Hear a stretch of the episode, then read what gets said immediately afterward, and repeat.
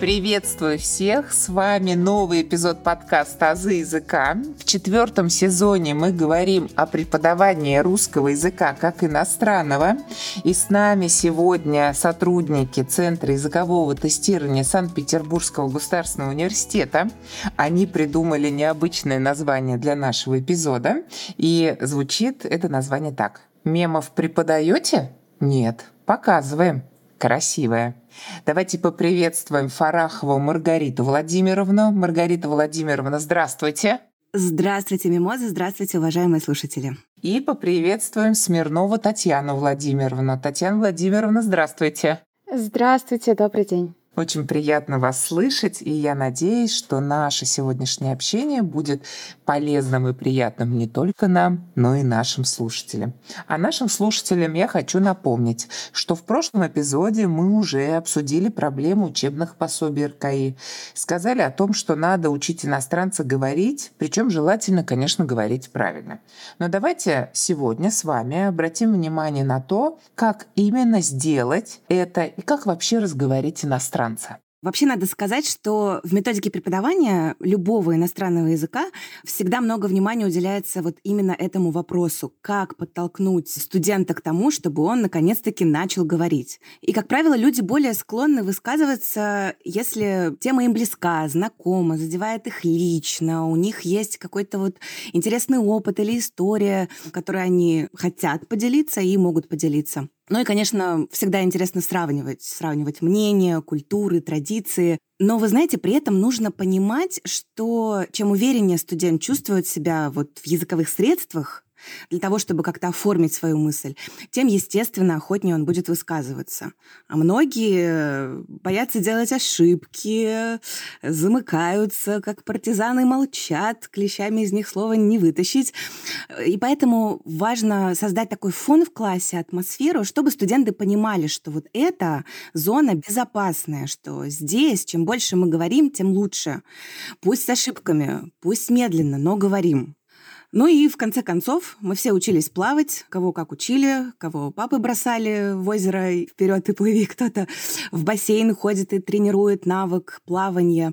Но точно, что к результату не приведет сидение на бортике и наблюдение того, как это другие делают. Полностью с вами согласна, потому что, конечно, практика решает очень многое, да, теория — это совершенно не то.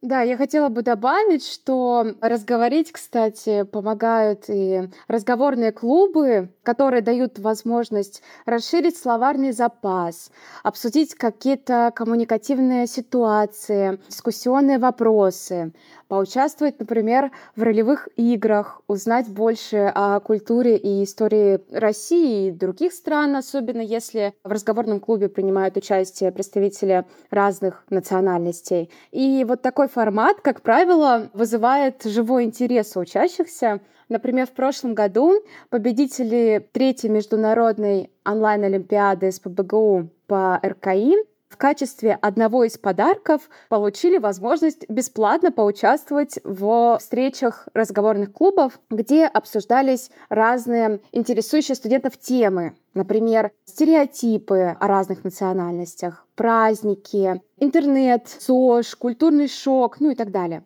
И многие из участников были действительно благодарны за такую возможность поучаствовать в живых дискуссиях, попрактиковать свою разговорную речь. То есть, понимаете, студенты сами испытывают в этом необходимость. Ну и поэтому мы продолжаем и будем продолжать заниматься вопросами организации разговорных клубов на разные темы.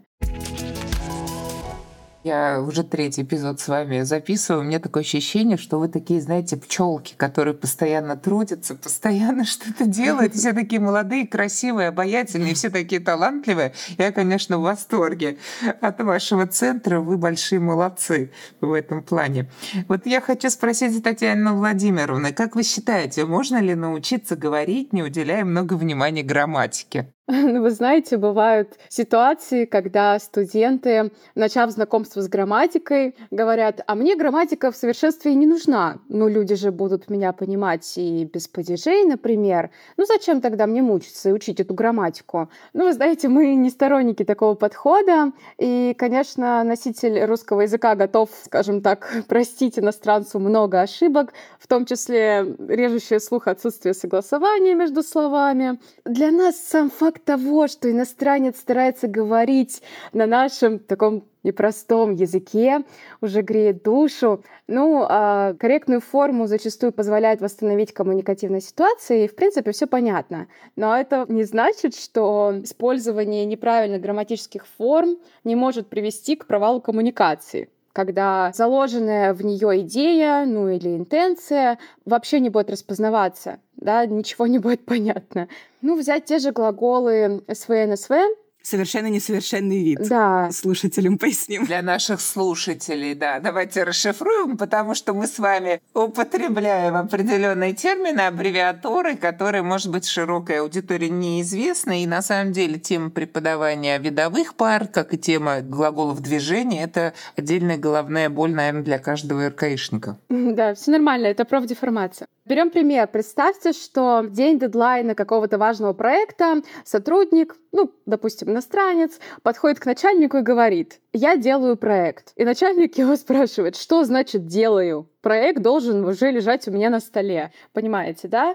Или какой-нибудь подобный пример. Она, подруга, дала телефон, чтобы позвонить. В этом предложении будет вообще непонятно, где субъект, где объект, кто кому дал телефон. Поэтому, изучая язык, мы все-таки соглашаемся с тем, что он вот такой, какой он есть, да, есть грамматика. Это как принять правила игры. Я согласился, значит, я пробую, да, я изучаю грамматику, я говорю. И вопрос баланса между живой коммуникацией и самой грамматикой, ну, как и создание учебника, который обеспечивает их гармоничное освоение, он был, есть и будет оставаться актуальным, как нам кажется. Полностью с вами согласна. И в первом эпизоде с Дарьей Владимировной мы упоминали как раз эту проблему. И правильно ли я понимаю, что если иностранец хочет заговорить по-русски, то без знаний грамматики ему не справиться? Ну, вы знаете, вообще, чтобы вывести студента в речь, другими словами, начать говорить, недостаточно одного просто желания поговорить. В методике даже вот это спонтанное общение — это очень тщательно подготовленный этап. Но мы все знаем, что хотим научиться танцевать, сто часов в зале потеем, мучим все эти па. Там, не знаю, на соревнованиях сотни часов практики. Так и грамматика. Это база, вот без которой, как бы не хотели студенты, обойтись нельзя. Это такой каркас, на который язык нанизывается. Конечно, другой вопрос, что не нужно в другую крайность уходить и делать грамматику таким вот единственным ориентиром, что это вот самоцель изучения русского языка. Конечно, нет. Именно поэтому вот эти принципы работы с иностранцами базируются в русском языке как иностранном на функциональном подходе к грамматике. То есть функция, да, мы должны каким-то образом осуществлять коммуникацию. И это не вопрос, сколько падежей в русском языке, сколько видов в русском языке, а скорее так, в какой ситуации мы используем тот или иной падеж. То есть мы идем от коммуникативной ситуации, повторюсь. Например, там, дательный падеж мы, русские, определяем по вопросу «кому», «чему», а иностранцы исходят от ситуации. Например, вот мне нужно выразить состояние, как я себя чувствую. Вот тогда вот я использую дательный падеж. Там, ему больно, ей холодно, нам всем слушателям очень интересно, вам весело и так далее, и так далее. Вот на этом мы и делаем упор, так строим наше обучение. По сути, даем список слов, объясняем, какой падеж использовать, а потом начинается самое интересное.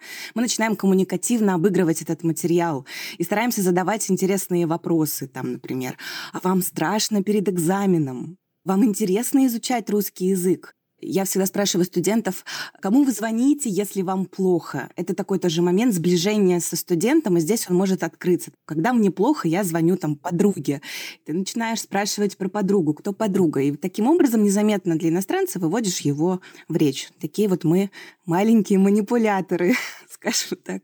Да, ну классно, классно, то есть то, что ближе. Да, и здесь можно создать какую-то коммуникативную ситуацию, в которой без конкретной конструкции обойтись нельзя. Например, хорошо давать конструкции «чтобы» плюс прошедшее время. Например, в контексте обсуждения конфликта отцов и детей. Когда вы задаете студентам вопрос, а что ваши родители хотят от вас, что вы от них? И вот эта конструкция «чтобы» плюс прошедшее время здесь очень удачно играет. Да-да-да, да, вот в учебнике «Пять элементов» там есть аудио «Отцы и дети», оно угу. так и называется. И там, значит, молодой человек делится, что вот мой отец хочет, чтобы я любил Машу, а вот я-то люблю Катю. Мой отец хочет, чтобы я слушал джаз, по-моему, да, а вот я хочу слушать рок. И на этом строится целое очень интересное обсуждение, кстати. А вообще, вот смотрите, о премудростях грамматики говоря, как вы считаете, нужно ли исправлять все ошибки, которые допускает иностранец в речи? Ну, мне кажется, что преподавателю иногда нужно немного усмирить свое желание постоянно исправлять ошибки. Но вот в практике разговорных клубов, например, преподаватель вообще почти не исправляет студентов. Потому что разговорного клуба задача в том, чтобы преодолеть языковой барьер, да, разговорить студента. И это особенно важно, когда студент пытается высказаться, да, построить какую-то коммуникацию. И если в момент монолога, например, он через слово будет слышать какие-то исправления, ну, у него с большой вероятностью отпадет вообще какое-либо желание пробовать говорить в следующий раз. Согласна с вами в этом плане. Мне интересно мнение Маргариты Владимировны услышать по этому поводу. Да, конечно, да, однозначно, я тоже согласна. Нужно найти момент, когда обратить внимание на ошибки, вообще нужно ли. Как правило, я это делаю после того, как студент закончит свою мысль, или даже в конце урока коллекционирую ошибки и потом их или озвучиваю. Разные есть моменты, как с этим можно работать. Если ошибки связаны уже с тем, что мы изучили раньше, можно просто попросить исправить их самого студента. Можно там дать подсказку для исправления ошибки. Лучше всего это сделать, конечно, в юмористической форме. И в итоге студент будет понимать, что коммуникация в целом состоялась, все сработало, мы создали ситуацию успеха, молодцы. Все это важно в методике, а работа над ошибками уже там, ну, скажем так, может помочь почувствовать себя еще увереннее вот уже в следующий раз. Друзья, прошу ставить лайки на Яндекс Музыке, а также пять звезд и отзывы на Apple Podcasts. У вас есть возможность читать тексты моих эпизодов. В описании эпизода есть ссылки на сайт Boosty и на сообщество ВКонтакте, где за донаты вы сможете читать тексты. Подписывайтесь на Азы языка, чтобы не пропускать новые эпизоды. А не обидится ли студент, если его ошибка станет поводом для шутки? Смотря как ее обыграть. Конечно, никто никого не высмеивает. Чувство такта, уважение — это база для коммуникации. Возьмем, например, простой пример. Мы все знаем, мы, РКИсты, все знаем, что глаголы движения — это идти, ходить, ехать, ездить, бежать, бегать, плыть, плавать, лететь, летать. И огромное количество приставок с этими глаголами. И так далее. Да, и так далее. Вот хороший комментарий. Это вообще один из самых страшных монстров русской грамматики для иностранцев. Главное об этом только студентам не говорить. Сказать, все легко, просто сейчас поймете, вообще просто полетим. Ну и когда вот эти первые практические занятия на эту тему мы проходим, какой-нибудь студент из Китая, например, говорит вам: «В прошлом году я ходил в Японию». И можно, да, сказать, что пешком ходили по воде, ой, устали, наверное, вообще пешком ходили в Японию далеко. То есть вероятность, что вот с такой реакцией преподавателя студент быстрее усвоит эту разницу, не повторит ошибку.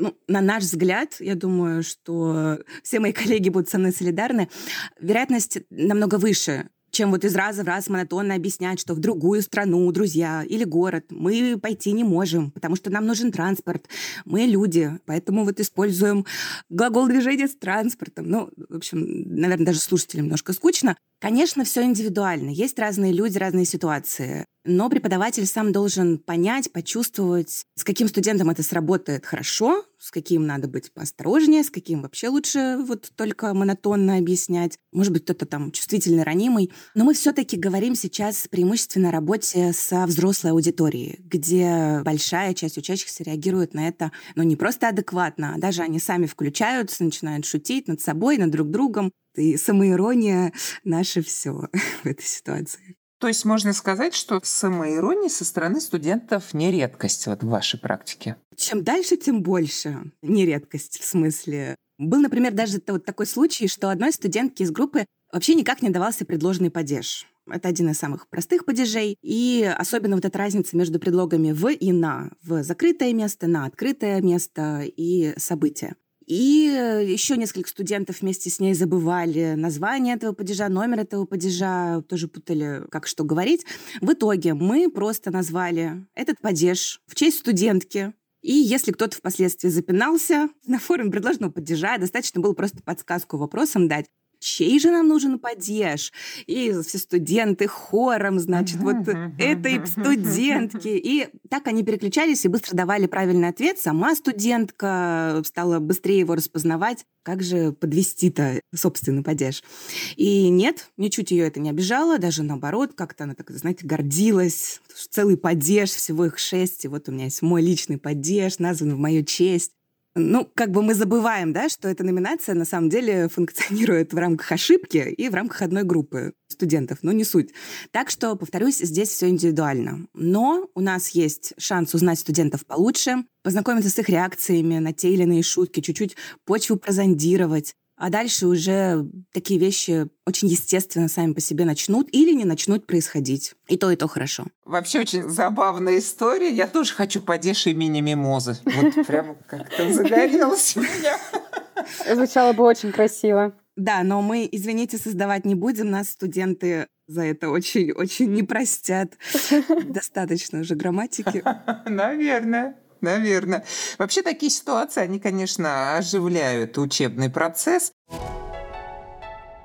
Но вот у меня возник какой вопрос. В прошлом выпуске мы упоминали о том, что язык Достоевского и язык сегодня – это разные языки. Хотелось бы узнать, а какому языку вы обучаете? Ну и спросить насчет нецензурной лексики. Объясняете ли вы студентам такие слова? Мне есть что сказать по этому поводу. Вообще, от уровня а ноль до бэ один мы обучаем языку, который вот используется в повседневной речи, да, который направлен на осуществление коммуникации в каких-то бытовых ситуациях. Они должны уметь рассказать о себе, о своей семье, о друзьях, о профессии, об учебе. Это ситуации, которые направлены на решение проблем в жизни, в университете, там, в деканате, в магазине, в аптеке, ну, в общем, в других общественных местах, неважно. А вот уровень бэ один, он уже позволяет обсуждать более широкий круг тем. Это какие-то проблемы современного города, образ жизни, география, экономика, искусство, ну и так далее. Ну и на этом уровне студенты уже выражают свою точку зрения по этим вопросам. И уже начиная с уровня бэ два студент как бы попадает в регистр стилистики. То есть он уже способен считывать не только язык повседневной речи, но и официальный публицистический стиль, он может читать и смотреть новости и так далее, выходит на новый уровень. А вот что касается нецензурной лексики, этому, конечно, тоже стоит уделять внимание. То есть если вы обучаете иностранца только идеальному языку, да, литературной норме, у него потом возникает много вопросов к преподавателю, когда он приезжает в Россию, сталкивается с реальной языковой средой, с разговорным языком во всей его красе, у него просто когнитивный диссонанс. И хуже того, он приезжает в общежитие, например, если поступает в российский вуз, и в общежитии он может усвоить нецензурную лексику, даже не осознавая до конца ее значения, не осознавая сферу употребления таких слов. И это может однажды поставить его в неловкое положение, сами понимаете, да? Конечно. Как ни крути, это неотъемлемая часть нашего языка. Да, уж лучше пусть иностранец познакомится с этой частью под чутким руководством преподавателя. Вот наше мнение. Говоря об истории неловкой, у меня был студент, который жил в общежитии, нахватался там, значит, вот этого всего красивого добра, и потом пришел на урок по литературе. И он, учительница по литературе, сходу, значит, слово на «б», там, «Б», Ирина Петровна, тра-та-та. В общем, она его выгнала, отправила его к декану, меня вызвали, что, почему, почему человек не знает. Там вообще просто целая история развязалась, поэтому обо всем надо говорить. Да? Это как раз, как мы уже сказали, безопасное пространство, в котором можно обсуждать все и учиться всему. Конечно. А у кого он спросит еще, да, значение этого слова, чем не как у преподавателя. Поэтому мы им как мамы иногда. Конечно, да. Иногда ситуации бывают, когда приходится решать какие-то вопросы, связанные с, далеко не с преподаванием. Но вот если мы говорим как раз-таки об этой сфере, наверное, иностранец, который слышит на улице или читает в общем чате слова не из учебника, вообще сильно удивляется. Вот как вы можете прокомментировать это? Да, они удивляются до такой степени, что порой приходят после урока, и у них, значит, ряд вопросов по перепискам. Кроме того, есть другой, весьма актуальный, может быть, даже более актуальный пласт лексики — это сленг. Но мы, наверное, об этом поговорим когда-нибудь. Очень интересная тема. И у нас, конечно, существует культура переписки. Об этом тоже нужно говорить. Вот эта привычная нам всем скобка, без которой мы жить не можем в конце предложения, которую мы используем в качестве смайла, они в первое время вообще не понимают, что такое. И мне, когда вообще мама пишет предложение с точкой в конце, я себя так боюсь, хотя вроде что-то хорошее пишет, да, люблю тебя, точка. Да, да, да, да, есть такой момент. Мама, точно все хорошо. Вот. Угрожающая точка. И мы же этого даже уже не замечаем. Конечно, а для них это непонятно. Да, поэтому, конечно, и об этом тоже нужно говорить. Конечно, нужно говорить, просто обычный носитель языка русского, в смысле как родного, об этом вообще не задумывается. И вот я хочу узнать мнение Татьяны Владимировны на эту тему. Мне вообще кажется, что очень важно показывать студентам, какой у нас разнообразный язык, разный, да, чтобы у них не было ощущения, что они изучают какую-то стерильную речь, которая очищена от всякого ссора, от стилистических отступлений от нормы. И вот сленг, кстати, вы упомянули, он помогает студентам увидеть вот эти живые процессы в языке. Ну и какие-то культурные реалии, с которыми они могут столкнуться в реальной жизни или, например, связанные с историей нашей страны. Коллеги, например, рассказывали, как нашим студентам-грекам понравилось обсуждать русский криминальный жаргон. Ну, понимаете, это наши лихие девяностые, uh-huh, без которых, в принципе, uh-huh. невозможно представить наш культурный бэкграунд. И, конечно, какие-то суперэкзотические вещи на занятиях мы не берем, но вот то, что знакомо любому носителю русского языка, очень интересно разбирать на уроке, ну, то, что они могут в реальной жизни услышать, да, например, слово «бабки» или «лям». Еще разбирают слово «завалить», да, причем в контекстах «завалить босса», «завалить экзамен», «завалить студента». Ну и потом можно еще взять «завал на работе». Кстати, Маргарита Владимировна, у вас тоже наверняка есть подобные примеры. Вагон и маленькая тележка. Мы тут тогда никогда не закончим этот эфир. Но если так кратко, то лично я, когда молодежный сленг мы изучаем, люблю показывать, как мы классно русифицируем эти английские слова. Там чилить, чекать, спойлерить, хейтить, там, быть на чиле. И в этот момент включается же такая особенная интонация, которая, в принципе, расслабляет всех. Но шутки шутками, вообще-то, вместе с тем, это еще и огромная и очень хорошая практика словообразования. Посмотреть основу слова, как мы его, это слово или эту основу адаптируем под русскую систему. И, кроме того, учимся распознавать именно части речи на слух. И для ребят получается, что сленг — это отличная возможность как бы по-настоящему, подчеркну, познакомиться с современными языковыми трендами. Ну и традициями тоже, кстати говоря, к слову сказать. Да, и вообще, когда иностранцы поступают в российские вузы, они в первую очередь регистрируются в социальной сети ВКонтакте, и там они сталкиваются с вот этим живым языком, какими-то принятыми у нас смайликами и незнакомыми для них, со сленгом, с мемами. В общем, этому тоже нужно учить. Дорогие слушатели, предлагаю наше общение с Татьяной и Маргаритой продолжить в следующем эпизоде, потому что на самом деле преподавателям есть что рассказать. Поэтому в следующем эпизоде мы продолжаем наше общение, которое будет посвящено теме использования мемов в преподавании русского языка как иностранного. Вы можете слушать подкаст «Азы языка» на любой удобной для вас платформе. Кроме того, вы можете читать тексты эпизодов, если перейдете по ссылке в группе ВКонтакте или на сайт Boosty. Не забывайте ставить пять звезд и отзывы на Apple Podcasts, а также оставлять сердечки на Яндекс Музыке. Благодарю за внимание!